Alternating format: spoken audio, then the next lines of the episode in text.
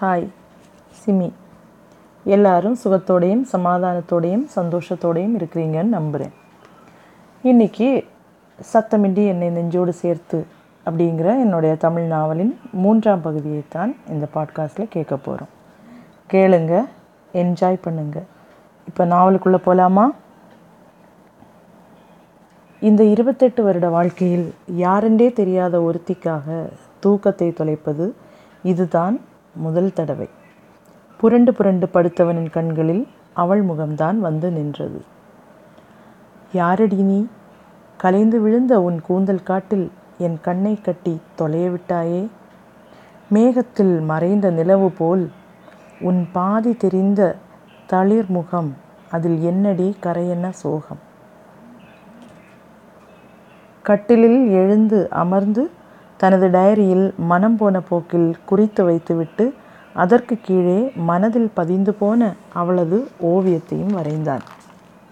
அவள் யாரு? அவள் பேர் என்ன? விடை தெரியாத ஒரு அழகிய புதிர் போல் அவள் முகம் அருணின் நெஞ்சில் கிடந்து கனன்றது. மறுநாள் காலை மூன்று மணிக்கே எழும்பினான் அருண். வெறும் ஒரு காஃபி குடித்துவிட்டு அவன் வழக்கம் போல பண்ணைக்குள் நுழைந்தபோது அவனது செல்ல நாய் டைகர் அவனிடம் ஓடி வந்தது. வாலை ஆட்டியபடி அவனிடம் நின்று குழைந்து செல்லமாக பேச முயன்று கொண்டிருந்தது.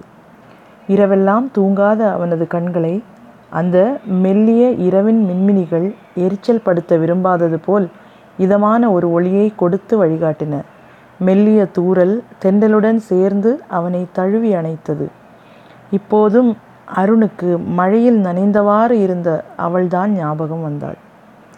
அவளது நினைப்பு வந்தவுடனே எங்கிருந்தோ ஒரு புது உற்சாகம் வந்து அவனை தொற்றி கொண்டது தோட்டத்தில் மல்லிகை மொட்டுக்கள் மடல் அவிழ்ந்து காற்றில் கலந்து சுகமானதொரு இம்சையை அவன் மனதில் ஏற்படுத்தியது.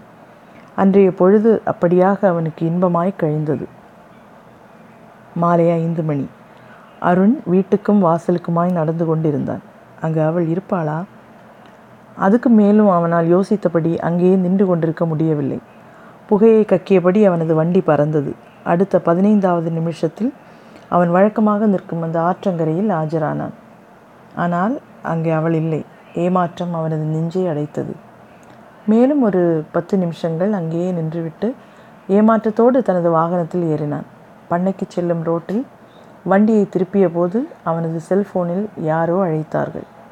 அஜயிடமிருந்து தான் கால் வந்து கொண்டிருந்தது. தம்பியின் முகத்தை ஸ்க்ரீனில் பார்த்தபோது அவனது முகம் ஒரு இன்ஸ்டன்ட் மலர்ச்சிக்கு போனது. டேய் என்னடா திடீர்னு? என்னது? ஊருக்கு வரியா? எப்போ? வாட் ரயில்வே ஸ்டேஷனில் இருக்கியா? நேற்று கூப்பிட்டப்போ கூட ஒரு வார்த்தை சொல்லலை? ஓஹோ சர்ப்ரைஸா? வேண்டாண்டா. நீ டாக்ஸி பிடிக்க வேண்டாம். நான் டவுனில் தான் இருக்கேன். வெயிட் பண்ண அரை மணி நேரத்தில் வந்துடுறேன். அழைப்பை கட் பண்ணிவிட்டு ஜீப்பை மீண்டும் மெயின் ரோட்டுக்கு நேராக திருப்பினான். அருண் ஸ்டேஷன் பக்கத்தில் நெருங்கிய போதே ஸ்டேஷனுக்கு வெளியே ஒரு ஓரமாக அஜய் நின்று கொண்டிருந்தது அவனுக்கு தெரிந்தது.